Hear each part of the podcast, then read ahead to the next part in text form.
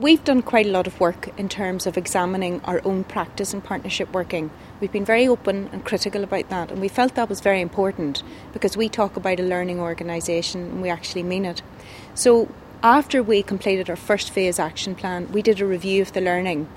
And one of the things that seemed to leap out as being particularly important is having clear vision, a clear aim, and a clear goal communicating that clearly and working with all of your partners to achieve those commonly agreed goals. It sounds obvious, but actually, when you're doing that across 20 or 40 different organisations, it's not easy and it's not obvious to some people. So that becomes very important.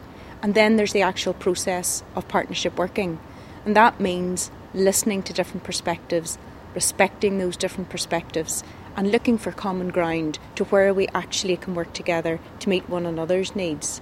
And one of the phrases that we use is that the um, sum is greater than the individual parts. You actually do start to get a synergy when people work together, and that seems to be uh, particularly important. Politically, it's very important to engage the right players, whether they be politicians or whether they be other people in different organisations.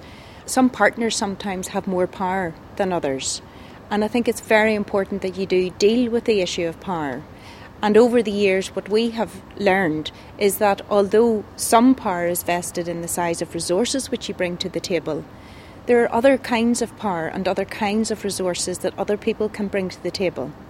They can bring a better understanding of the issue. They can bring networks, they can bring um, individuals, and they can bring communities and, and other organisations that are more effective at tackling some of these issues. And if you build a culture of respect and value for those kinds of resources, um, you can actually make the most out of your total resources. From the Open University. For more information, go to www.open.ac.uk forward slash use.